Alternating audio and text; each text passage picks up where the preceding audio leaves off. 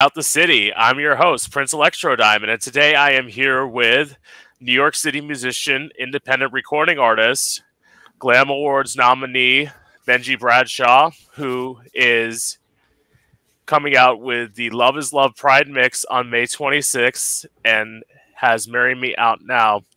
This is my sexy, adorable friend Benjy. How you doing today, babe? Hi, baby. How are you doing today? I'm great.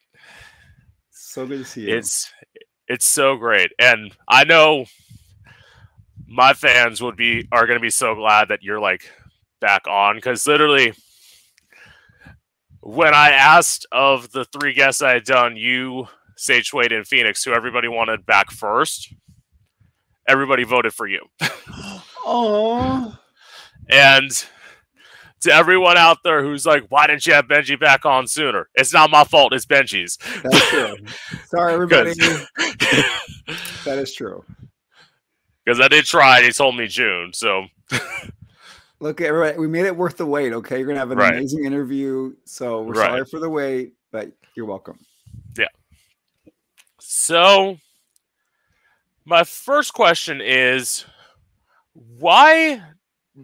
Okay, no, I should wrong way to ask that. What made you do so many remixes of Love is Love instead of just releasing new songs? Right. Well, because so from the beginning, Love is Love, I always knew from the moment that I started working on it that I wanted it to be to have multiple remixes. It was like my intention because I knew that it was a dance song. I knew that it had a really important message. And I felt because I just saw all my friends with when they do remixes, like the beauty that you have a, a different interpretation of a song. And I feel like that's really the message of this song. If there's any song that should have remixes, it's this one because it's all about love and loving for all people. So that makes sense to have so many people be part of this project. So I just wanted a bunch. So, okay. One thing that I'm just curious about, I didn't write this down, but I just I'm curious. So, is it theoretically well no it's probably is it theoretically costing you as much money to do like these multiple remixes as it would be to just do like release new songs or is it like a little um, bit it's like the same to be honest, because Yeah. you know, it's it's pretty much the main thing is time. You know, the thing is like the time it takes to work with um, you know, different producers and like because the money thing is not a big deal. It's it'd be the same if I did you know a new song probably a new song would be a little bit more expensive maybe um just because it's a new project and this one has been done now uh, like 18 times. So um so it, in that way it's probably cheaper but you know it's it's pretty much the same if it was a new song it's the same kind of cost essentially. Work. Yeah So- um, so okay. I'm going to ask you about this question so you said in the interview you did with um gucci for marry me that you never in you, you don't envision yourself getting married so why is that Yeah, interesting. So, you know, here's the thing. So, I just have always had like a pho- I, I would call it a phobia because I I know that it's not realistic. I know that when I'm I'm overthinking marriage, um, I think it scares me to be honest. Um, I think it, and probably because of my own interpretation. Um, like I'm very independent person. You can probably tell. Like I'm very you know, do my own thing, do my own makeup. So you know, based on my own experiences, sometimes I've had, you know, things where I felt like I was trapped. And so I think I associate marriage with that. Um, instead of thinking of the positive, like a union and like people coming together to support each other. So I just kind of had the wrong impression of marriage and it stuck with me. And I'm trying to like get over that because there is a beautiful thing about marriage too. I'm not like bashing Right. marriage. You know, Well, I mean, I wouldn't say anything. I've have I haven't never been close. I've had talks with someone about marriage and like we were going towards that path, but it's like I knew going into like the idea, the concept of marriage that it was a wrong idea. Personally, now looking back at it, I think I'm too young. Like like I'm still in my 20s. Like I shouldn't be like thinking about getting married. Like unless I want to be divorced in my thirties. Like, right. It's Yeah. like sometimes it's it's just the timing and and so it's not the right time or you're not you know you don't want to do that um at that time. I mean, if I met someone at any time in my life that I felt such a strong connection to, then maybe I would. But to be honest, I think like just like you, is like I'm like, yeah, uh, it's too young, like or I'm not ready. Like, let's not force this right now. right. So now, flipping the script. So, curious minds want to know, like mine, of course. Mm. At what age did you lose your virginity? Oh my god. Um Don't act like you don't know that I ask scandalous questions now. Like this. you've like within a few months, like when I first did the interview, it was like innocent, innocent, innocent, and then it's like I after my interview, then it's like All of a I- sudden, I just got raunchier with Yeah. everybody. it's like you become the Howard Stern now of like That's my role model. Like, lit- like Oh, literally, really? like legit. That's my interviewing role model. oh seriously. you're doing an amazing job. Um, yeah, yeah, I love it. I love it. It's so funny. So yeah, no, I here's the thing. I it's a complicated thing, but what I will say is I always um how do I put this? Like it's a, it's actually really hard to answer to be honest with you. It's a very hard Yeah. answer. And I but yeah, let's say like I'm like, let's make him a number. no, actually, to be honest with no, to be honest with you, I it, like let's just put it this way. I was in it, like I'm in it. I'm actually more innocent than people think I am, and like I Yeah. like high school, grammar school, like virgin, virgin, vir- vir- like I was a, like a, everyone was not a virgin when I was like a virgin still. So like I feel like let's just leave it at that. But um, I'm like very prudish. I really am. Like I think I know people are like, oh, you have a freaking sparkle bra on. But yeah, I really am very shy when it comes to that sort of thing and like very particular with that person. So or people. So yeah. right. Okay, that's my one shocking question. I did. I will say this: from when I interviewed you in January, I took some of the like more shocking questions out to put in better questions that I wrote like a few days ago. Oh yeah, because you said you had like stuff that we didn't finish. Yeah. Yeah. yeah. So that's what most of these are, but I took out two of the like more inappropriate ones and I put in It's okay. More love it. because of course nobody else is going to ask you about that, so I had to. No, I love it. I love that you're pushing boundaries here. It's great. right. So, did your parents accept you being gay? Yes. Um, they've always been supportive and you know, I think I don't know if we talked about this last time, but I, I've always felt I felt like I'm the, my worst enemy. So I've been lucky where people were supportive or they like gave me space to be who I was, to find myself. But I was always the most the harshest critic on myself. Right. So um, but yeah, they're supportive and they knew like I remember as a kid I had like um, ruby slippers from Wizard of Oz. So I've always been a little bit, you know, on the queer side. So it's a little bit. It wasn't a shocking. Let's put it that way. It wasn't a shocker. Yeah. I think you did talk about that last time. Yeah, a little bit. A little bit, yeah. I'm trying to remember because it's been so long. Did I, I tell you about Did I did I tell you about me getting locked in a mental institution when I came out? No. Oh yeah, yeah. Oh wow.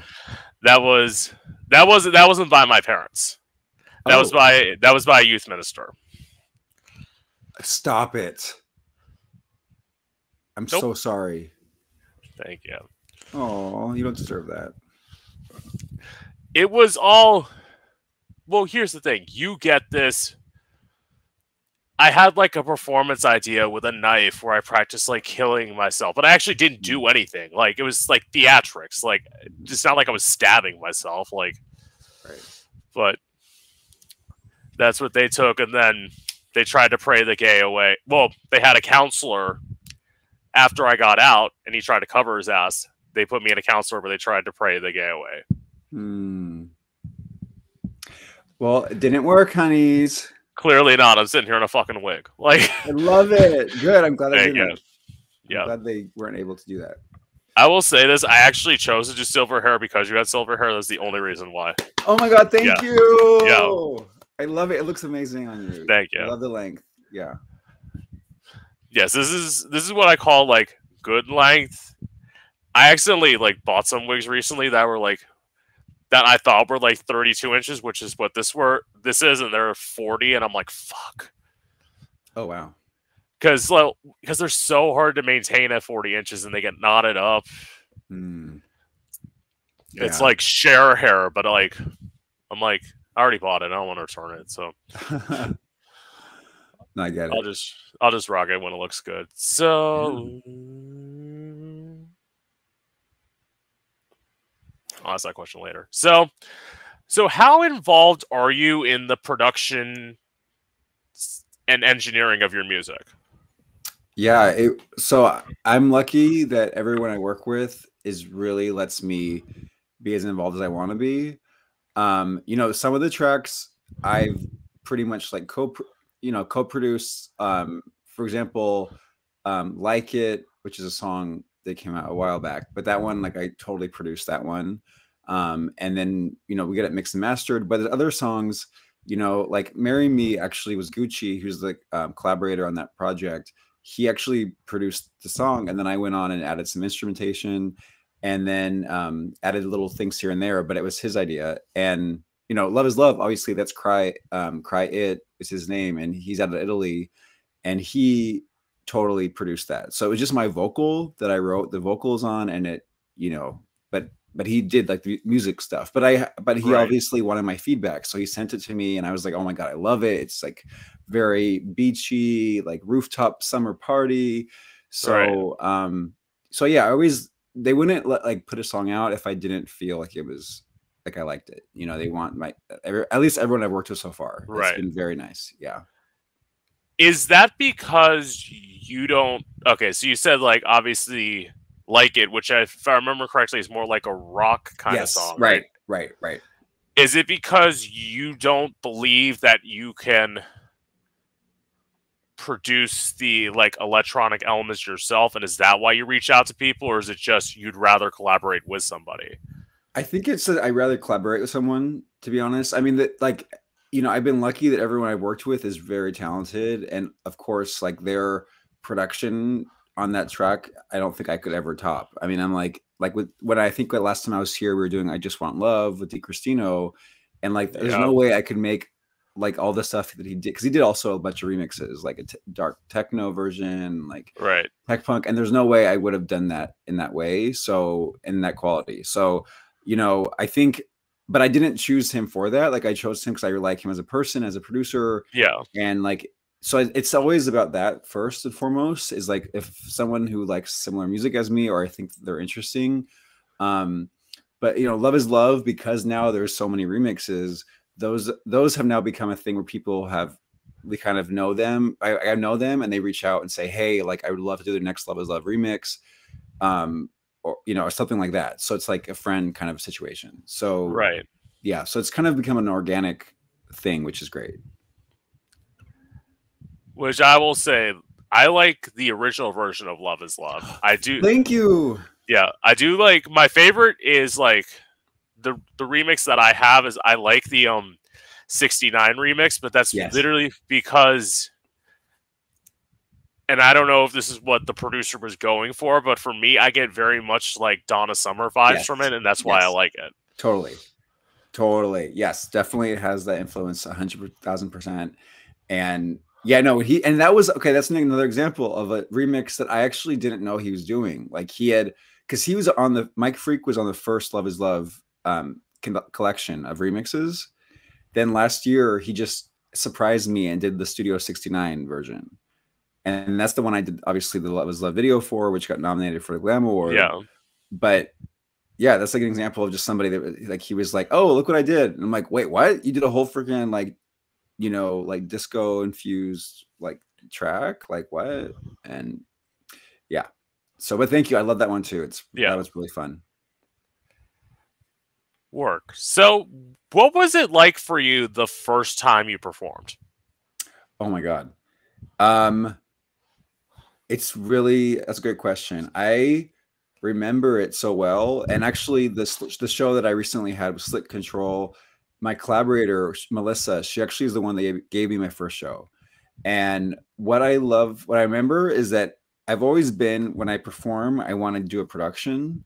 So I actually carried with me all the props and I had like five out I think it was a 15 minute set, but I had like 10 outfit changes and I had like made wearable sculptures and like out of paper. So I just had a suitcase of everything. I rushed downtown. It was I mean, I, I felt like it was a natural thing. I wasn't nervous in that way. I was more like, oh my God, this like more just like having to run around New York and trying to get to the venue on time. And then like I was more scared about sound check because like people Right. can like hear your natural voice and they there's like no one there. So I was more nervous for the sound check. Right. Um, but the biggest thing I realized was that I didn't know how to pace myself because like as you you know, you and you perform too, is like Yeah. you kind of learn your body when you're under that amount of stress and like performance and i that first show i almost fainted almost at the end because i wasn't hydrated enough and i was really i didn't realize that i overworked myself in shows which now i know so i can i you know practice more and all that.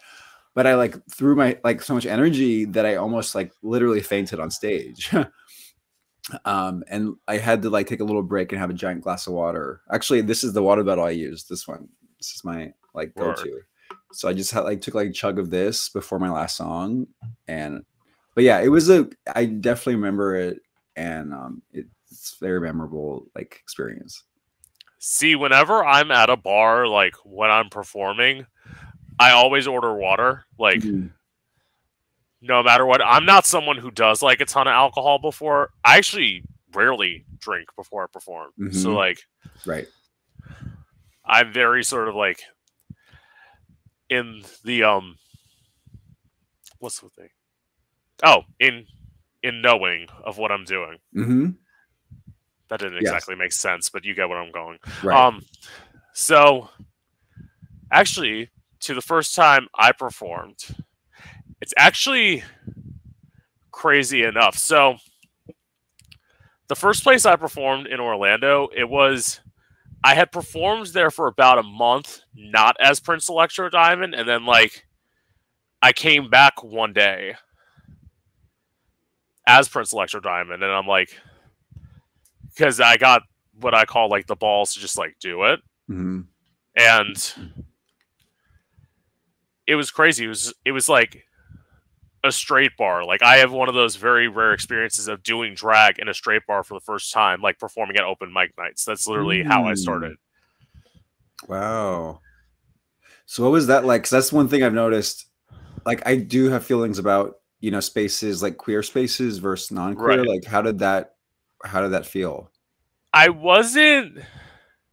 So I will say this: I wore more clothes back then, so I'm assuming that's why I got a little bit more like accepted. I wear like pants and everything like that. Whereas like now, if I walked in half naked, like I do everywhere, I don't think I'd be as accepted as a performer. But as I talked about with my body image with you last time, it's like I got to the point where I'm like, fuck it, I'm gonna dress the way I want to dress and love me as I am or hate me. Right. Totally. Good for you. Yeah. Mhm. But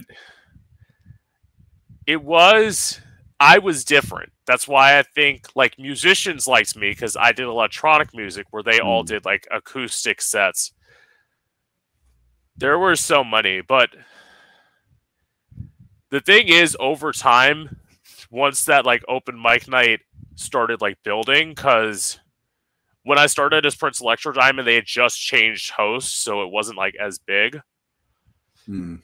But I was also the person who I'm like, when they had nights when they were dead, I was the person who's like, keep me on, like keep me on. Mm. I'll I'll do I'll do half an hour, like I'll do five songs, I'll do half an hour, just like keep me on.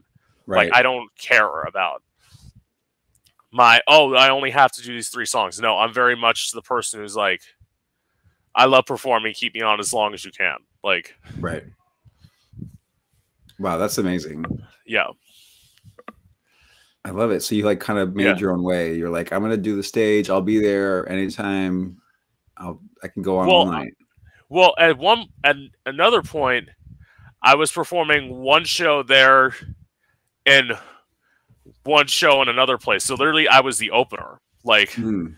I opened, did my three songs, left, went to the other place to go perform. So it was like that was that was probably the craziest time. I eventually stopped that at one point. I pretty Mhm. much let the straight bar go, and I just started performing at the gay bar like all the time because not because I hated it. It's just it was too much. Like Mhm. Right. Because I don't. Have you ever done that? Have you ever done two shows in one night? I have. I actually, it's a, yeah, it's fun. I mean, it's fun and great. Like I actually last fall for one of those um my fall shows um had that where it was like a like we had a big show in the evening and then an after hours party in Brooklyn. So it was like in Lower East Side or yeah East Village and then to Brooklyn. And that was interesting. We had pizza in between. Thank God. There's some food involved. Right. Yeah. Is that how, you, did you do that a lot? I did. I did it for four or five months. every like twice a night Mhm.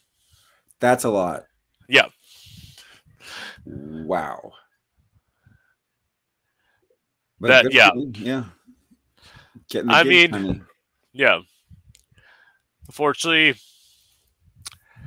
had to leave all that, and I know some of my fans are always upset. They always ask, are asking like, "When are you gonna do new music? When are you gonna do new music?" My response is,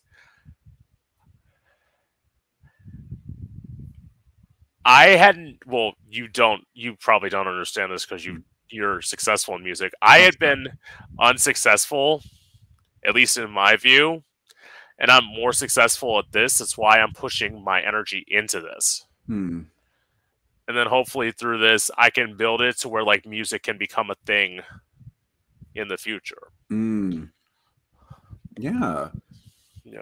no i think it's great like i think and the thing is i was actually talking to i think gucci yesterday about this is like you know nowadays like you could have your like vision of like i want to do like let's say music or something but Yeah. like if you're getting traction doing something else and people are really appreciating it like you're doing right now then like why stop that you know it's like Right. you you know people are going to get to know you and like even with like like kardashians like we all saw their life and now we feel like we know them Yeah. so i think live streaming is a great way to like people get to know who you are your views and then it's like a transparent way and then when you do music people are like invested because they're like oh i know them and like i love what they're doing and so i think it's great But it's also I don't know if you feel this way, but it's Mhm. like as like a person in the entertainment industry, you can no longer do one thing. right Like those days are over. Those days were honestly probably over towards the end of the 90s. All of a sudden in the 2000s it's like you had to be able to do this and this and Yep. this and this and this. And it's like for someone who like one one thing I actually did give advice to somebody who like asked me they're like having difficulties with like auditions and all that and they were like going on all these shows and like talking to producers and like all this and they're like what do I do? And they were all they also do drag. I'm like did you ever think about doing drag and like going into these auditions? Like Hmm. I can't guarantee you it's going to work but it worked for Ada Vox I mean like Hmm. so it's not like it's impossible. Right yeah no i definitely think it's Yeah. smart and you kind of have like you said you gotta nowadays you have to do more than one thing you know you have Yeah. to do a lot of things Yeah. work Mhm. So, oh, this is why I, as you know, I write questions in random order. So, I know that you're a big Madonna fan. So, what's your favorite Madonna era? Oh wow.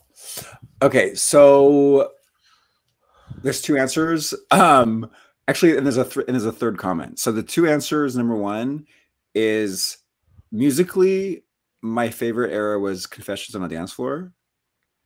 Okay, Um, which was like like with one of my favorite song one of my favorite songs of hers is Get Together. I don't know, do you know that one? yeah, Yeah. of course. I'm, I'm a huge Madonna fan too. Of course. Keep Oh, going. okay, cool. Okay. Yeah, so I like it not only because it's electronic music, but I just felt like it like from start to finish. I what I loved about it was you put it in and it like all the songs transition. Right. Um, so it's like one long dance, like you're on the dance floor for like an hour, whatever long the album is. right. Um, so I love that. But in terms of like just Madonna album or era, actually, I, I mean, I think it's like the True Blue. I mean, maybe I'm kind of doing that right now with like the kind of uh, like the like Yeah. short hair, but you know, I feel like that, like those looks is like very iconic um to me. So I, the songs are amazing too, but I liked just like how she looked, like the blonde hair and like the short is very like crisp and Right. yeah. What about you? Mine, I would have to say, Confessions on a Dance Floor is probably. I would put that at a tie for me with MDNA. Mm, Like- mhm, mhm, mhm. Mhm. And those are probably like her two most dance albums that she made. Like, it all depends on my mood. If I'm if I'm into like, if I want to just listen to like a like disco style album, I obviously gravitate towards Confessions on a Dance Floor. If I want to listen more EDM, I go towards MDNA. It's just right. all depends on my mood. In terms of like a tour, I actually have an answer for this. Hmm.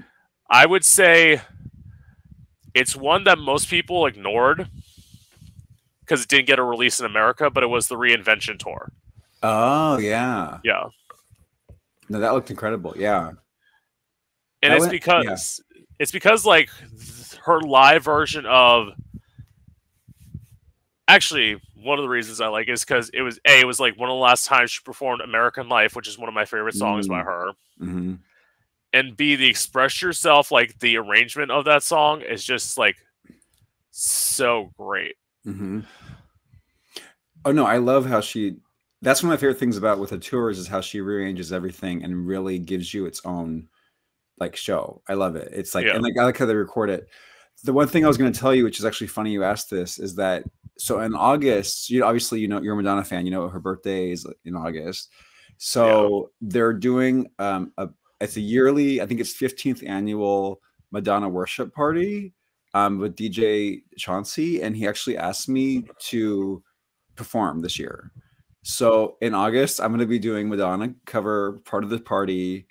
I I have to like I'm going to like produce the set. So I'm still working on it, Right. but I'm really excited. But like my my hairstylist Johnny, he already gave me the songs. He's like, you got to do these songs. These are going to fit your voice and like like do a mashup of these things. So I have to prepare it still. But like I'll definitely let you see. I'll I'll take video and stuff. But yeah, Right. I'm I'm excited, but like very nervous because it's Madonna. You know. Right. right.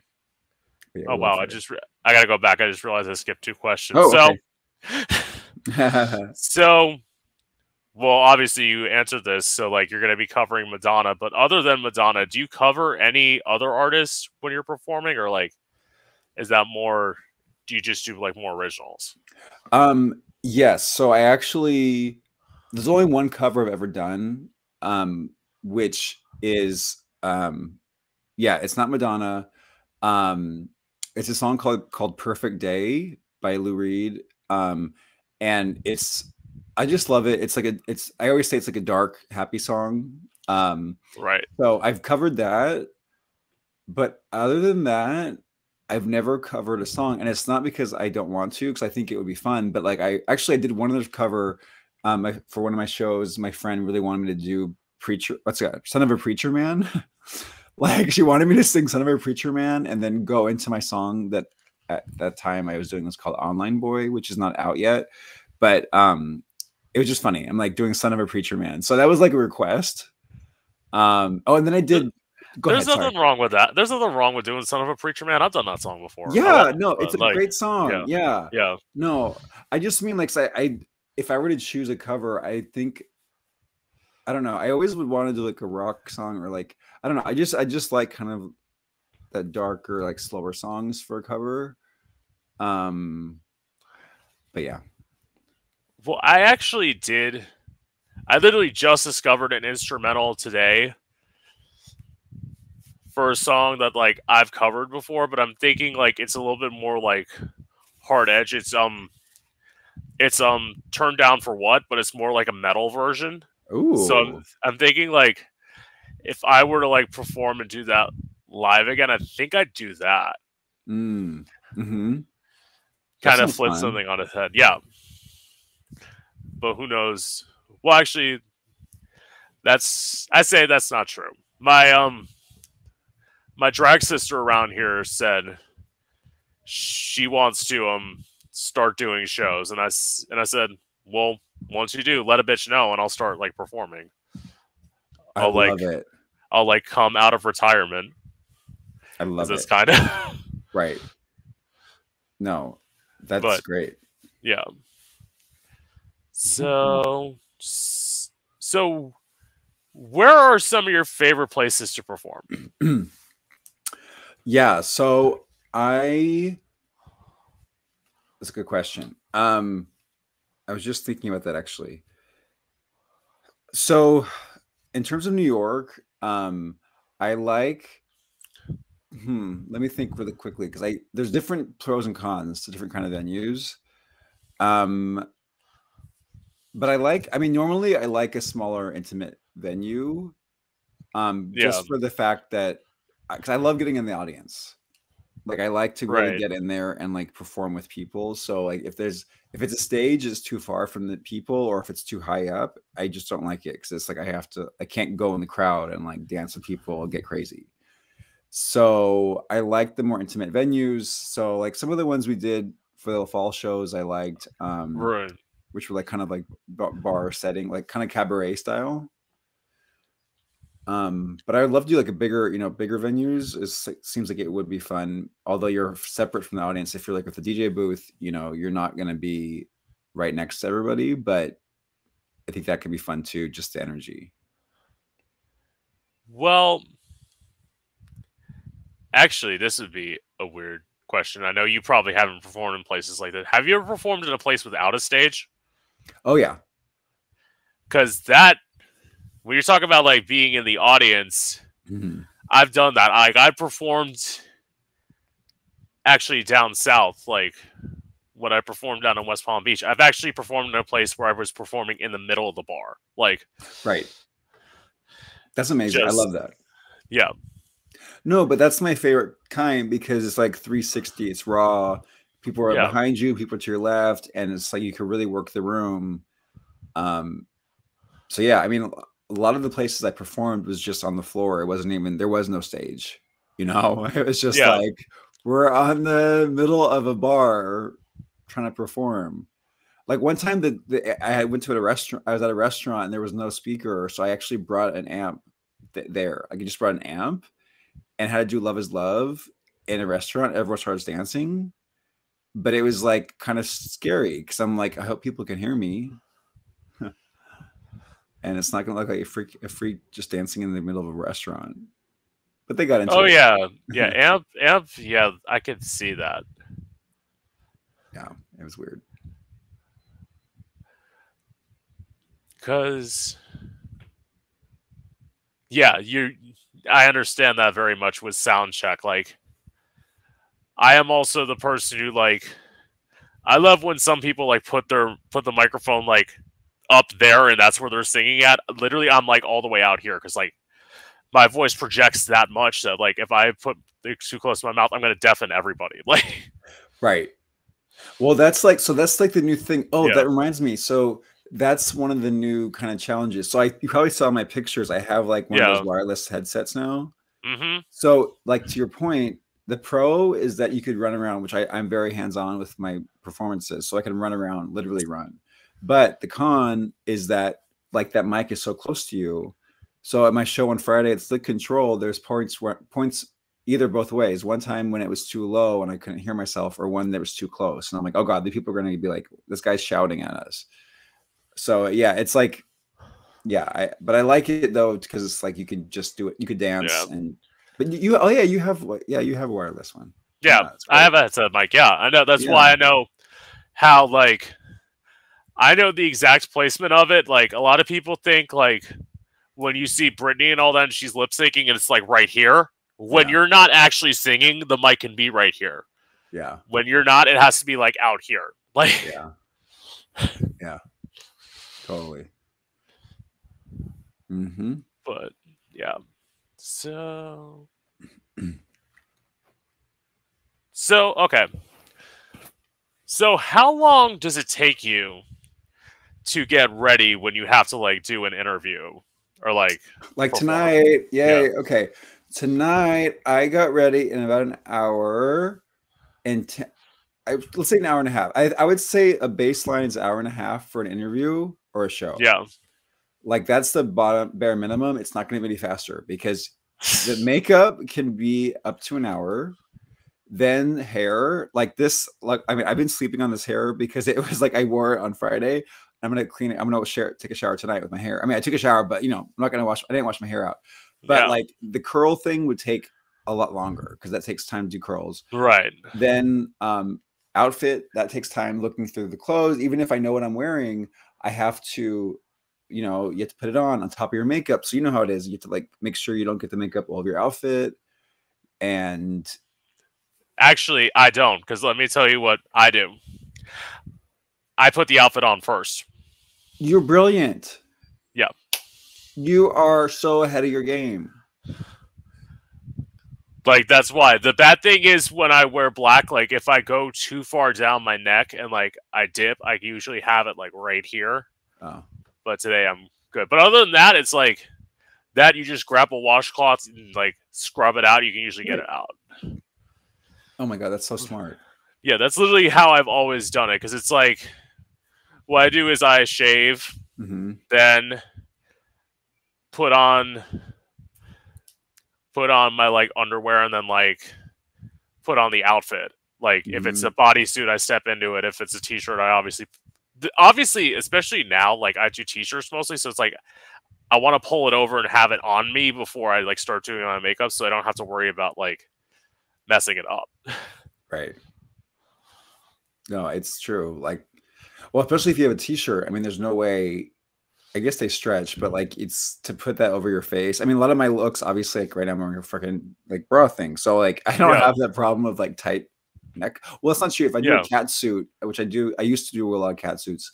Those are hard with the fa- with makeup, um, obviously, because it's like skin tight. So yeah, I should have just do that. But then this like I like because I take an hour and a half with my makeup, like I want to be comfortable. I so I for me, I just like I should do that though, because it would save me a lot of stress. Yeah. But I don't know. Maybe one day. I'll well well that's because in truth because you have to do eyes i don't it takes me half an hour to get ready like right. like that's why I, i'm so glad like when i had to like so now my work schedule is like actually like conducive to me doing interviews at six o'clock Nice. when i had when i had to work at like when i had to work nine nine to five thirty and like i had to get or no i used to do interviews at seven because it's like i had to get home usually i was home by 6.15 and then i had to get in the shower and like rush to get here right. on, on time there was one time crazily enough i was supposed to be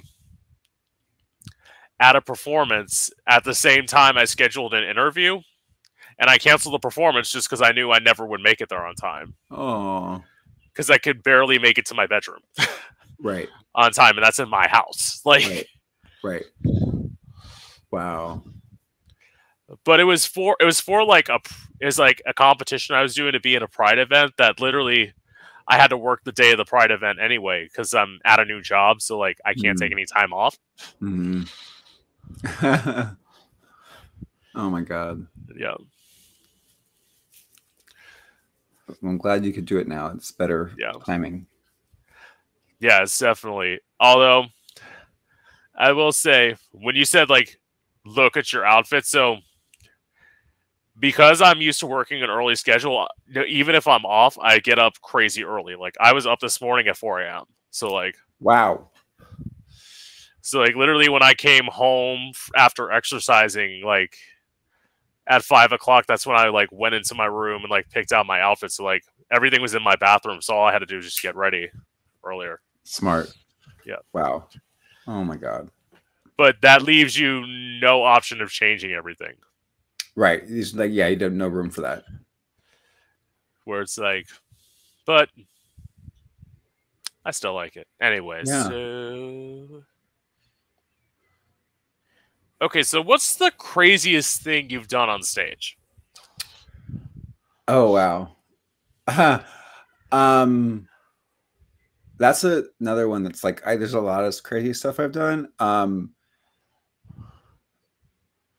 I painted my face one time like I had uh, like I don't know, it was like a crazy performance and I had like paint. I tried to paint like like like put like kind of like blood kind of like paint like just Yeah. throw it on your face like on top of my make like I did my face I beat my face spent hours on it and then like just started like pouring it on me um i've stripped but like like kind of like literally ripped off my shirt like i it was planned and i had like Yeah, for for i just want love i like had a cat suit with love on it and then i just ripped it off on top um i the funniest one to be honest with you is one oh my funny there's two funny ones but my favorite is i there's a donut shop there is a donut shop and my friend was out of town and he wanted to hear love is love but like a live street performance at like 4 a.m so there was no mic it was just me and my friend david michael a dj who produced one of the, he did the he mis- mixed and mastered the original and then he has his own remix.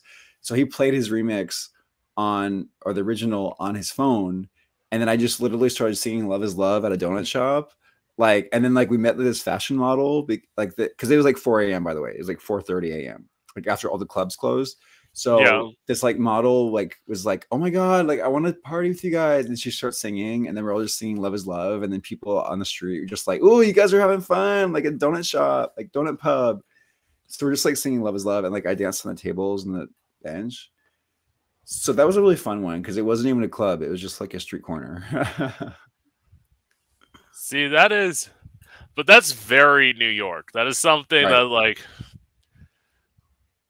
I would not imagine doing now, especially because I'm in Florida. We'll we'll discuss more about the tragedies of that oh, later Oh, on. yeah yeah But Yeah. so to your point, I don't feel comfortable without a mic. In fact, the thing that like so speaking of like when I was trying to like get a get a gig at Pride, like I was going through competition, I did like the thing that I missed was like a wild card event where like I got asked back after I didn't win the competition the week or like a few weeks before. But when I was there at the competition, the craziest thing that drives me crazy is when the judge knows that I'm a live singer Mhm. and they're not handing me a microphone. What? So so my track's already playing and I'm and I'm and I'm like I need a microphone. right And like the track's already playing. Luckily I was performing a track with an instrumental otherwise I would have had to start start over. oh my god but it's like I had to like through the instrumental and I had to hit the beat exactly where it was. That's when I got handed the microphone and I was just like and I was in. But oh my god that's one of those things where like as I discussed this with somebody, you always have to be on your toes when you're performing because you never know what's going to happen. Right. No, it's true. You never know, and that's a big one. If you don't have a mic working, or if you don't have a mic, and your song is playing, like that's a big problem. Exactly. But you've held it like a professional. You still went through with it. yeah. Yeah. And as I said, they told the judges after told me, "Oh, you lost by two points." I'm like, I'm like, okay. I'm like, I didn't agree with them. Obviously, I heard the other, I heard the other performer. I should have won by four points, but like that's just Mm, my view on it. But it's like when you have nepotism, and it's like the judges all knew the other performer and they didn't know me. mm,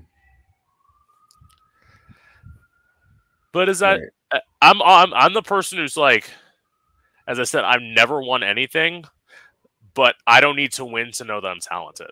Like, Right. No. And it's like I don't know. I've never done a competition and I don't think I ever would. I just think it's stressful. Like So the fact that you even did a competition is great because I think it's Yeah. a good thing, but I also feel like it's I just don't have it in me to go through that. Like the like just trying to hang in there. It's just a lot. So yeah, I think that it's hard. Like, yeah, you don't need anyone to tell you Yeah. that you're worthy or good enough. It's like just go for it. Yeah, but you're also i- you're also as I say you're in the advantage of being in New York City. You're an independent recording artist. You already have clubs wanting to book you. I don't. Like Mhm. Well, the thing is, like, I think Yeah. the thing, like, so for example, I didn't like when, like I said, talked about the first show is like I started Yeah. that. A friend asked me. It was just like a friend that asked me to perform. I did it, but like you said, I've always known that I am a performer. Like yeah. above anything and no matter where i am i am a performer and so i think it's kind of like you just kind of keep doing it so for example my second gig i ever got was because i started doing singing classes my really close friend um, is, is a beautiful amazing singer and like so she would for free teach me how to sing so we recorded um, on instagram like i would post like snippets of like our practice so like my vocal warm up and then I did a cover. Spe- Speaking of covers, I did a um, in Chains um, song, and I was just as our practice, and I was doing that. And there's one part when I like scream, like eh, I'm not gonna do it right now, but like I screamed, and so I recorded that one part and posted it.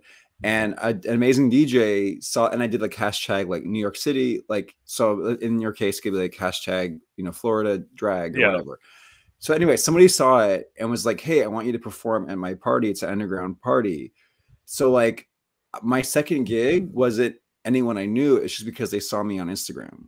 Yeah. And then she had connections because she was an amazing DJ, and so she had like a few shows. And then I had that, and then I met someone else. So it was like, I feel like for everybody, it's like you kind of got to just like obviously if the competition is one way to get into these clubs, then do it and then like just be yourself and like push yourself to be your best and then somebody's going to see you and that it'll work out like someone will say hey you know i have an opening next week i mean i'm sure you already know this because you were doing it but Yeah.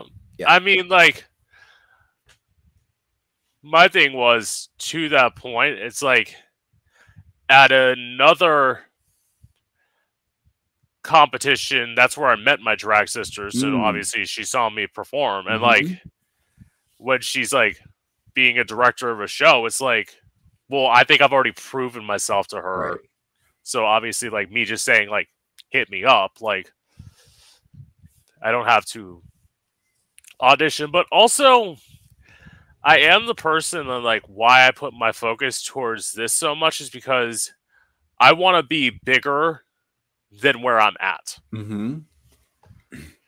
And like I feel like a lot of the drag queens around here are just stuck in one area. Mm-hmm.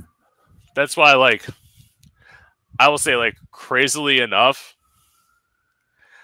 I went back like a few weeks ago. There was like one week at work where like they had no power and like I couldn't work at all. So I was like just sitting in my car and like I had my iPod and I actually listened to our first interview. really went, went back and listened to it.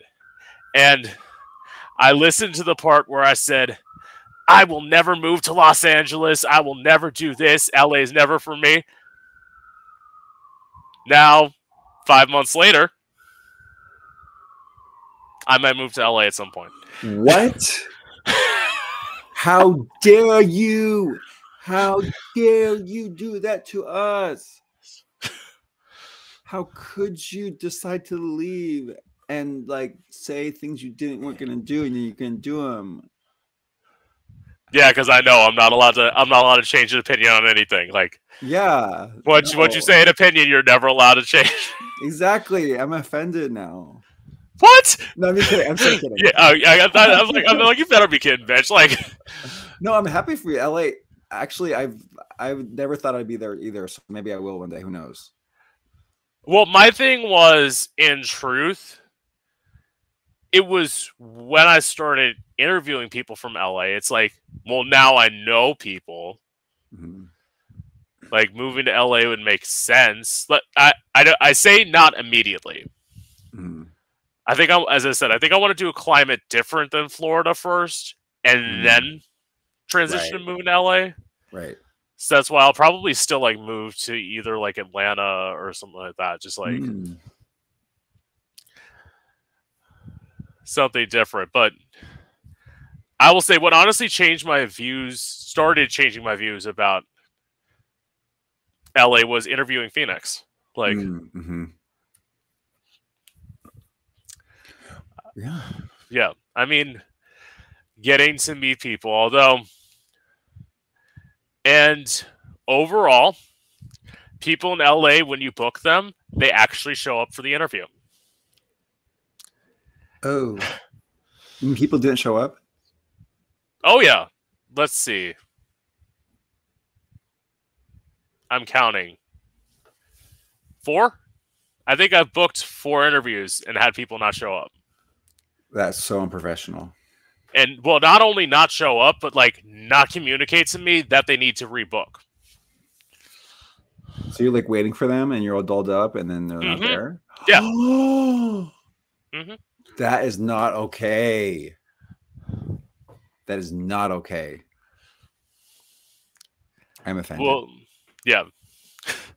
Well, no, but like, yeah, it's not. That's not okay. But like to your point about LA, um, LA, like I saw your because Onyx, I saw your interview with Onyx, Yeah. and like Onyx, I've been following on Insta for a while. So Yeah. I'm like, I'm really proud of you for like really getting great talent. And like you said, people Yeah. like the LA, like I think Onyx is very professional. Um, Yeah. you know, and so you're getting the good people. And so you know what? The people that aren't showing up, that's their missed opportunity.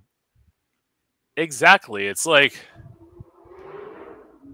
it's like right now where I'm at like right now I have a cap of like I can't get people above a certain following.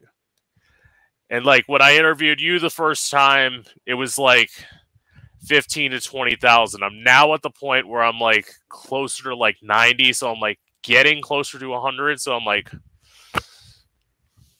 that'd be nice. I'm so proud of Of- you. like of well not in terms of my followers but in terms of like people i can get i Oh, okay. i wish i wish i wish i had 100000 followers follow a bitch like Oh my god, that's so But- funny. Everyone, go follow right now. Wait, Yeah. sorry, wrong side. Follow there. yeah but i will say like going back to our first interview honestly and i'm so glad that you said that because there i will admit there was a part of me not necessarily right after your interview but right after um right after phoenix. I couldn't like interact with people and i'm thinking i had that thought of am i to fail at this too? Like No, but no, you. I was actually very proud and impressed because I looked at your page and all your interviews, and then you also had the um, dancer, the go-go boy, or I don't know. I'm sorry. one Okay, there's probably a bunch. So I can't remember now, but there's a dancer that's like really well known, and I'm just like, you're getting amazing bookings of these Yeah. people on your show, and like all of them, the fact that they came through and were like really engaged, and I just feel like you were gave them good questions. So I'm just very impressed. You really are pushing the, you. your limit and getting good bookings and having good interviews. So congratulations. thank you Yeah. And I will say to anyone who wants to like do what I'm doing, actually, first of all, don't. I want everyone to come to me. Oh No, okay. no, I'm- no, I'm kidding. I'm kidding. But like, if you do, persistence is key. If you are not persistent, people will forget you. Amen. So it's like, again, back to your point about Onyx. hmm that was five months of me like asking him, waiting for him to respond, giving him a few months, going back in, asking him again, waiting for a response, back in. And I think it was the fourth time I asked him, he finally got his team to say yes. So it's like, See, everyone take notes right Yeah. now. Listen what we're hearing, which is like Yeah. be persistent and don't stop and keep going and things happen. and be pleasant. If, if you're, okay. if, Yep. yeah, Listen right there. Listen. it's it's literally you know this being a nightlife performer. If you're a cunt, nobody's gonna want to book you. Like, No. if you're like the cunty bitch, like, yes, do I like throw shade at Phoenix when I'm interviewing him? Yes, but like, Phoenix also knows how much I love him, so like that's why he lets me get away with it. Like, Right. No, yeah, you can't. No. yeah, it's not done in a bitchy way.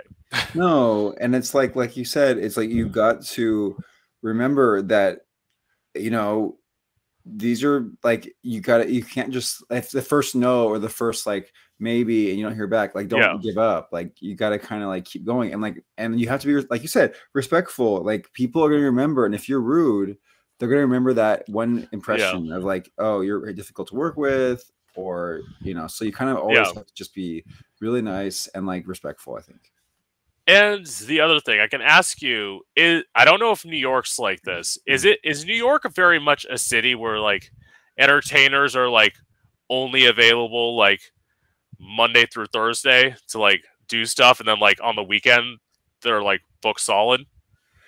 Yeah, it depends. I mean, like Yeah. some of the drag queens, I know some of them are like booked literally every day. It's Yeah. like they'll have because they may have like an online like podcast on one day, Right. and then they booked at like three different bars throughout the week, and then Saturday maybe they do, Yeah. Eh, you know, and a lot of them you know travel.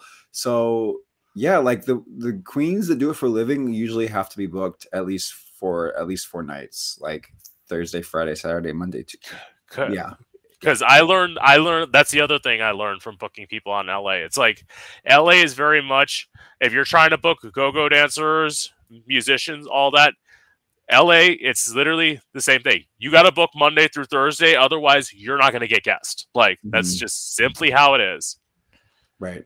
Which is why I'm so glad that I started working on Sunday so I could change my podcast during the week. That's how I was able to Yeah. get people. No, exactly. And like like if Yeah. you're doing nightlife, like you said, Sundays might be hard because Saturday night they might be out late. Yeah. so it's nice. Like a weeknight's nice. which work. Oh. So, your next question Who would be your dream artist to work with? And before you answer, remember I'm sitting right here, bitch. No, I'm kidding. I know, right? It's like, hello. Diamond, number one, number one. Everyone could quote this. Wait, I keep pointing the wrong way. Okay. yeah. Um, besides you, um, yes, I would have to choose somebody that is. I mean, you know, for me, um, oh, this is hard. Um, there's a lot of really good people that, and I didn't even think about that. That which is like, it doesn't need to be necessarily like a musician per se um because sometimes like i like I, you know you know me from my instagram like i'm very visual and like it'd be cool to interact with someone that's maybe like a visual artist and like make something with them Yeah. Um but off the top of my head somebody that i think could be cool is um why am i blanking? Um ooh let's just say anyone's name at this point. Um oh god. Well, you want you to you you want me to answer the question so you can steal some of my artists? yes i'm gonna copy you go. Okay, so I definitely said, and you saw this in the Onyx interview. I did say you, obviously. thank you You're welcome. Onyx would be definitely another one for me. Yeah. Um, if you want to go rapper, like, especially for me, Sage Suede, my friend, Hmm. love him. Texas rapper,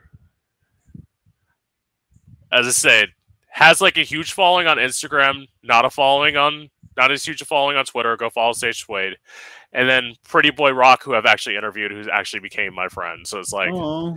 those would be like my four, but it's like. Or no, wait, no. I said Callum Hawthorne too.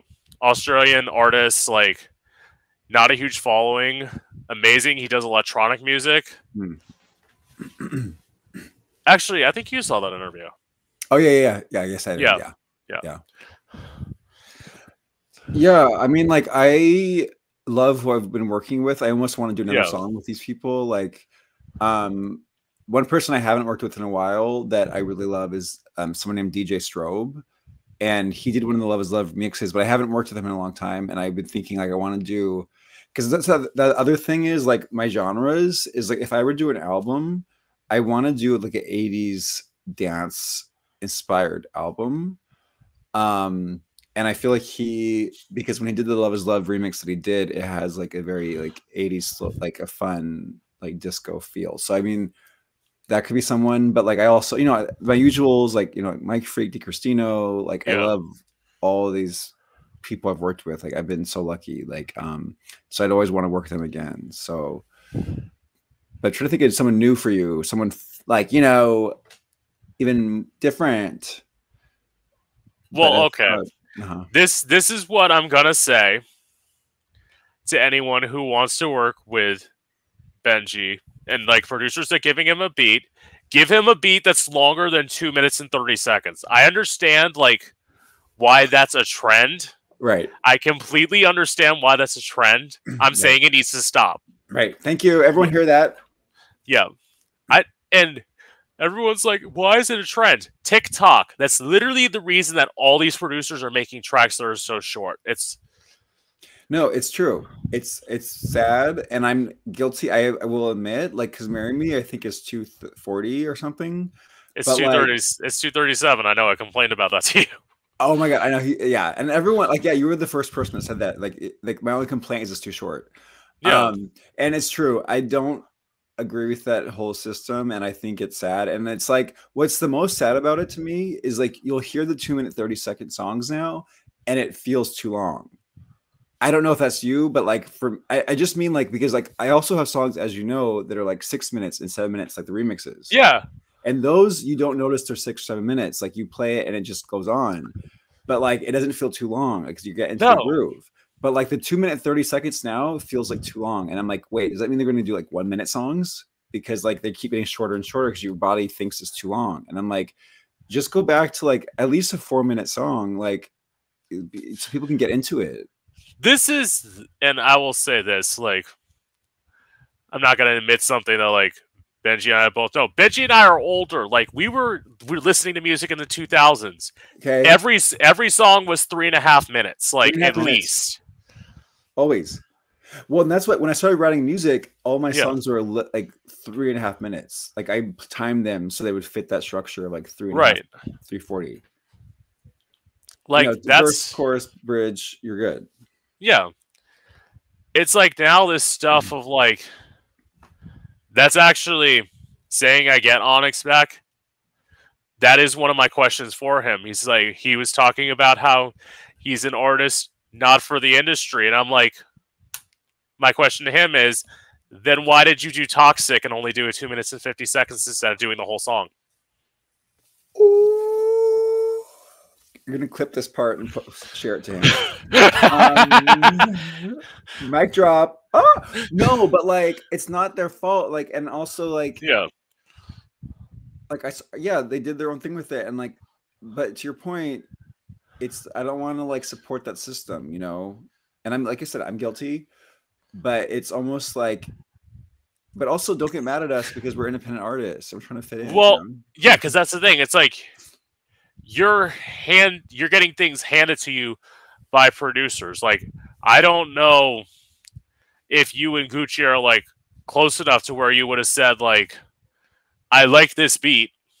I think it's too short. Can you make it longer?" Like, so that's the funny thing. I so yeah, I love Gucci by the way, and I Yeah. I talked to him yesterday, like um last night, and so the thing is, is like I also believe, and he he would have he would have if I had said that he would have done that, but I I believe in something about when someone gives you something and you feel it, like to not change it too much. And like I kind of liked that he just gave me this two 30 second thing, and I'm like, let me just play with it, and we made a thing. Um, but like yeah it shouldn't be a standard and it shouldn't be because it's like we can't deny that it is just it, Yeah. it is now a standard it is now everyone like i think the kim petras like alone i don't know the timing of that but i feel like it was short um, and it went viral on TikTok. But like, I feel like we need to just, you know, like let's all like, and it starts from the top up because they're the ones like with the audience and the crowd. Like, people should stop making these songs so that like all of us can just like fit back and make our own thing. Well, it's almost to that point of Kim Petras. Like the song that I think of is like it's like unholy. If you were gonna have Kim Petras on that song, you should have made a three minute song. Like Right. it's like one of you had a verse, one of you had a verse, you both did the chorus. It's like in some ways, when you're in that system and you're having a featured artist, nobody's taking control of the song. Right. and it's why like if i were presenting a beat to an artist which i am i'm going to tell you this i haven't even i haven't Oh. even told i haven't even told the person i'm going to offer this to yet so I'm just- Oh. you're going to get exclusive Exclusive. I- I am thinking about the next time I interview Phoenix because Phoenix said he wouldn't do music. He might do one song. I thought about like offering him a beat, but making it conditional to I'll give you a beat for free, but you have to put me on the song. Smart. okay, Phoenix, don't quote that. I mean, don't like timestamp this. So then, Yeah. or maybe you want them to see. So Well, I mean, Phoenix follows me okay, on so you on. Instagram, so you might see this when I post the video of this. Yeah. Hi, Phoenix. Yep. I do love. That's so, So, oh, so I haven't seen you since then. So, what was it like for you going to the Glam Awards? Oh my God, that's right. Yeah, I, I think the day before the Glam Awards. Yeah, it was um, when I interviewed you. Yeah, that's amazing. It was really fun. Uh, it, it's it is glam. Everything about it is glam. The people. So I wore Timothy. I think. I- Yeah, I made that exclusive on your show, Yeah. which is I wore Timothy Westbrook, um, head to toe, except for not the shoes, and it was a giant. Like you saw that picture, it was like a it was a giant red Yeah. gown, which is really hard to walk in Manhattan streets, like to not be stepped on. Right. Yeah. Um, so that was crazy. Um, the awards were really amazing. They had like amazing um, performances. Everyone was amazing, and it felt like you're at like a real like legitimate, which it is. It's not legitimate awards, but it really Right. like is next level. It's like the performances, and they have like, um, and then they had Kevin Aviance perform, who's you know amazing performer, and Beyonce and everything. So Right. Yeah. Which, first of all, everyone knows Kevin Aviance from Beyonce now. It's like Yeah. Some of us knew Kevin Aviance like 10 years ago. thank you. Like, like, Cunty is my favorite song by Kevin Aviance. Like, Yeah, and it's like Yeah. it's offensive that people are like, "Oh, Beyonce." It's just like, yeah, know your history, people. Like, and we can take, and that's a whole nother story. But um, anyway, but just to see them, and it was a surprise. So all of us yeah. Did not know Kevin was there, and Kevin came out. And Kevin, have you seen him, Kevin perform live? Of course not. I've never been to New York. Okay, well, okay. actually, actually, eh, wait, actually, no, I shouldn't say that. I've never been to gay New York. That's why Yeah. I, I honestly want to go back to New York. Yeah, yeah, yeah, yeah. But no, but but like Kevin really turns it out. And one thing I admire Kevin as a performer is that they are so they they own the room. That whole that whole award ceremony was Right. floored. And that's something as a performer that I want to continue to do and like get better at is like how to own that room and really be like a big ass bossy bee and just like make the room be afraid of you but also love you, you know? And like there's something powerful about that. Um, I would say, in truth, to do that, Yeah. the one incentive I know about owning the room is that Mhm. perform and hope people hand you money. Will give you more motivation to be out in the audience. Okay. Give me that money.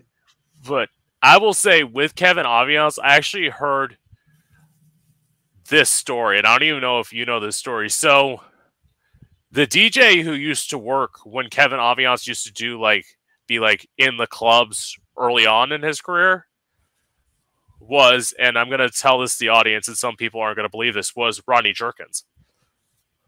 Oh. And like there was a story of like that I saw on Hey Queen when they were talking about like Kevin Aviance, how Rodney used to like skip the record on make on like Body Rock and wouldn't tell Kevin Aviance that he was like scratching the record when he was doing it. So like Kevin had to be on the beat and know everything Wow. just by heart. And I'm like, that work, that is crazy. That's crazy. That's hard. Actually, one of the when you asked about crazy performances is one time Yeah. that DJ sped up my song, like without me knowing. So I practiced it a certain way. So when I sped it up, I'm like, oh my god! Like if I was marry me, like marry me, say we never started need to. da, da, da." Like you, it's really hard to like change on the spot like that. And wow, that's amazing. And like, especially you being a live singer, it's Yeah. like, I think Kevin was lip syncing Oh, okay. that performance I was talking about. But it's like, if you're a live singer, yo, don't touch my fucking track. Like, leave it the way it is. Especially if it's a beat I made. I made the beat a certain BPM for a fucking reason. Mhm. yeah, no, and I don't care if the room is like wanting to like faster music. It's like no, this song is you knew it because I always the, the, they're gonna hear what the song is before it goes on. Like I, I send them the track in advance. So if you don't think it's a good fit, like amazing, you know, I recently had a show where they specifically said we want this kind of vibe, so I could do those songs. But like, don't take my music and then speed it up to fit your dance floor and not let like it's just not okay. Like this is not And- like, like let me know. And if you're gonna do that, literally tell Benjy beforehand because it's like if you want a faster song, he probably wouldn't hand you "Marry Me." He'd hand you "Incantation." Like, Yeah. Oh my god, yes, Incantation. I love that one. yeah, Oh, you remembered. Thank you. yeah. What about incantation? I literally that's I have like a few queer artists that like when I'm working out, I switch between it's like you, Onyx, Pretty Boy Rock. Yeah, those are usually my three. Like if I want to like switch between artists, it's like it just depends on the day.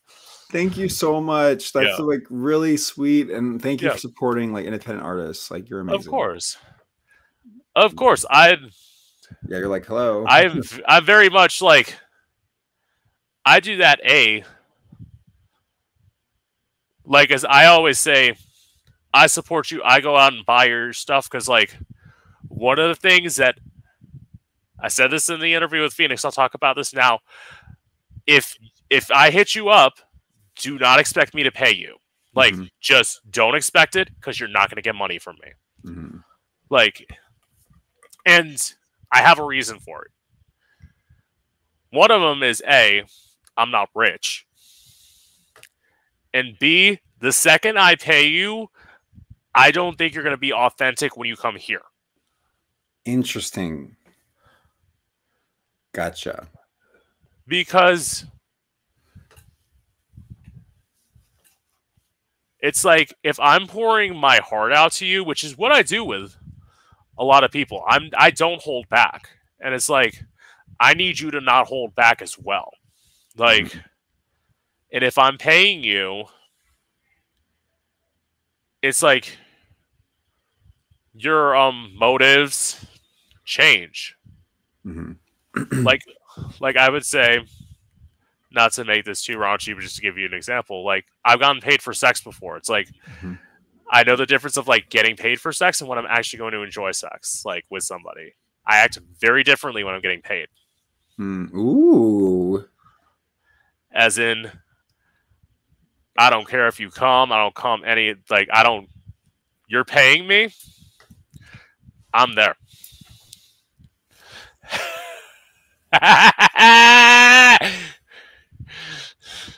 Piping hot. Piping hot. Okay, say it for the back. Um. all right. If you're gonna pay me, we're talking different story here. yeah. Mhm. it's like I took money from an old man one time who just wanted to like come to my house and suck me off. I didn't care if I came. It's like He just gave he like went in, did his thing, gave me money, left. That's how easiest easiest hundred dollars I ever made. Oh my god. Easy money. Sorry. Okay. I know Um, Benjy's Benjy's so wholesome, and I'm over here talking like the fucking No, I that I am. love it. I feel like I'm on, no, I'm like I'm on the Howard Stern. Yay, getting the real like reality tea right now. I love it. But actually, speaking of the raunchiness, I it was my interview that I did with Silver. Like I did that at, like last Monday. Yeah, last Monday, and I was talking about like questions that I um ask people. Like I have standard questions that I ask people. And he's like, "Why don't you just ask people what's their body count?" I'm like, "I cannot ask people that." I'm like, I'm like, if I ask the wrong person that, they're gonna exit out of the interview. Like, Oh my god. I'm like, I mean, some people answer it. Like, I mean, some I'm people would answer it, Yeah. But like, you asked the wrong person that question. Bye. Oh my god. That yeah, no. Right. but it's like, what else do you expect a go-go dancer to say? Oh god, I love it. Yeah. So. Oh. So. Hmm. No, I'll ask this question first. So, how has your dating life been before and after becoming like an independent recording artist? Huh, funny. Um let's just put it this way is like and it's it's a different I mean what I was gonna say is that it's I don't know if it's my personal because I'm so busy I don't have time for these kind of things. I feel like that could be part of it. Like I'm not out there in the world. I'm not like at I'm not on the apps or anything. So Right. if I don't meet them in real life, which I don't have ever, I'm not. I mean, I go out to the parties, but I'm not, you know, like looking there to meet someone. I'm like really busy and stuff. Um, so I would say it's not. It's like pretty much non-existent. But like I'm, like I say, kind of like with marry me is like I'm married to my work. So to Right. me, like that is what I'm here for. And like if if I meet someone that's gonna like ex, ex I mean, they 100 percent have to accept me as I am, especially on stage because that is Yeah. a part of who I am. Um. So, but yeah, there hasn't been anyone, but I think I've I've definitely seen people when I go out, like. Actually, it's funny. People that aren't even at the show. So, like one time, I had an Uber, like a Lyft driver, and I was dressed up for the show, and they were like, "Oh, like what are you doing?" And I'm like, "Oh, when a show." They're like, "Oh, what are you doing after your show?" So you know, like that's cute. So I like those kind of people that are like, Yeah. not even they don't even care what you're. They're just like, "Oh, I, I'm interested in you, and you're cool." But yeah, overall, it's been nothing. It's been very like I think people. I'm just more really focused, so I'm not even looking. Right. If people if people are giving me hints, I'm not even seeing it. I mean, I would say this. I get it now. Like before, I was like, and then it's like I was great, I was free, all of this. Now, literally, I have a friends with benefits. I haven't seen him in two months, literally, just because like I am so like between my job and being like laser focused on this Mhm. like it's it's not just that it's like i don't know if you've been this way sometimes it's even hard to see like friends Oh my Like- god, yeah. Like i haven't seen my best friend in two months like and Right. we're in the same town we're in like the town he's uh, like in the town next over but i just No, i get I, I get so like focused and Mhm. No, it's crazy. It's like you get focused and like, and then when you have the things where you're like, do I go out or do I work on this interview editing, or do I go out or I prepare for the interview, or do I pr- work Yeah. on the song, or do I get my new like wig, whatever? Like right those things is like a trade off. Then it's like I'd rather be here doing this. Um, but I'm trying to get better at like you know like I always want to support my friends, of course, and I do. I, Right. I've always have. If someone has a show, I'm like I'll be there. Or Yes. you know. yes literally i saw this like as like a quote from this youtuber i'm gonna like paraphrase it but it's basically is like if you do not support your friends when they are being successful you're a hater hmm like that's literally just straight up that's why like if ever i see Benjy's having a show whatever it's like whoever I see, like if I see them posting stuff, I try and put in my story as well, being like, because So I, because I have, I have people who like, I have like friends now in New York. I have friends in LA. It's like, look, it's like, go support this person, like, go go dancer, musician, whatever. These people need money. Like, right. Totally. they're working like pay them their gigs and in turn uh, for the most part they come back like Right. here when i need guests because because everyone who thinks oh you just do a podcast and guests just come to you as i said before the persistent speech came for a reason Right. like Right. No, exactly. So it's just like you got to be like yeah, you got to be there for people and like and it goes both ways. You can't just not like expect people to be there for you and then not have them you know and then have them come for you. You got to have to be there for everyone. So it's both ways, but it is hard because I know everyone's busy and all that.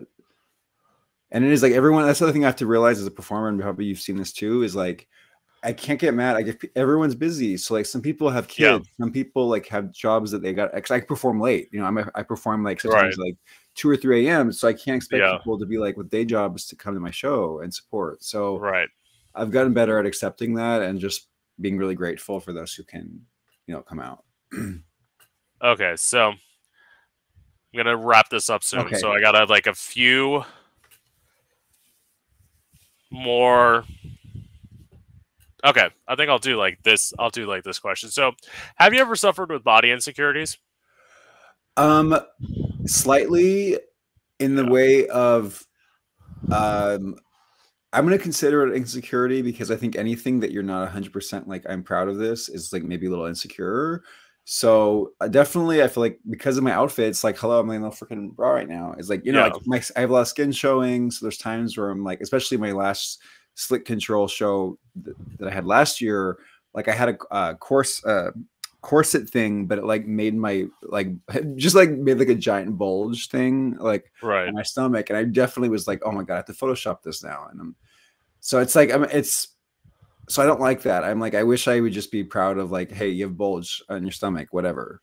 And I Right. and, and it's- so I'm just like I'm the hard, harshest critic. So I think I do realize that there's times where I think like that, and I'm like I have to remind myself. I'm like, listen, it's not a big deal, and also like you you're the harshest critic on yourself. So you think that, but other people are not looking at your that one little thing, you know. Yeah. So yeah, I mean, I guess I have a little bit. Yeah. Well, obviously, I will say. Long story short is obviously yes, I have not looking like everybody else, especially in the queer community. It has gotten to a point where like I've gotten like depressed about it, but it's like I also got to a point where I got to basically just saying fuck it and like that's where I'm at today. So-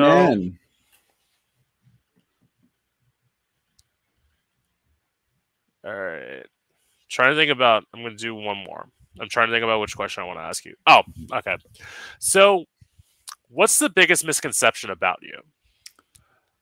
Probably like, I mean, the first thing that comes to mind is people think that I'm really either that I'm really, really, really, really gay, like a thousand percent gay, in terms of, and I don't like that word even nowadays, but I feel like it, you know, like I think it'd be like a, a gay male that's like into like fashion and into like makeup every day of my life and like loves like Sex in the City, which I do because that's Yeah. my, my name came. But like, it's not 100% me. So I think that's probably the one of the biggest ones is that is they think that I'm more like I, I don't have a, a spectrum, you know.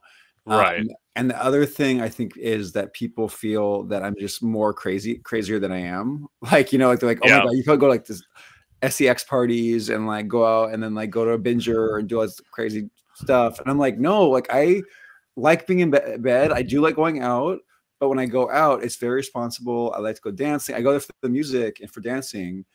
So, and I do dress up, yes, but I'm just dressing Yeah. up. It's not like I'm doing anything else. So it's just funny. People are like, oh, you're gonna go out till like sunrise and do like all this orgy and then wake up in a dumpster, and I'm like, actually, I love dumpsters. I love waking up near, near them, but that's not the goal for tonight. Okay, it is kind of fun though. I have actually performed at a dumpster, so yeah.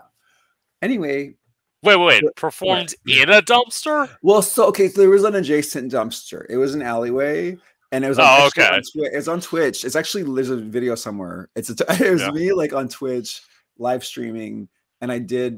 I think this was it. Love is love as well. Probably it was. It was like another version of. Love. I think it was the David Michael version, and I was like, the, I was crawling on the street. Anyway, it's not important. The point is like I love dumpsters. I love performing on them, but and near adjacent to them, but like it's not like my goal every night to end up in one. You know. Right.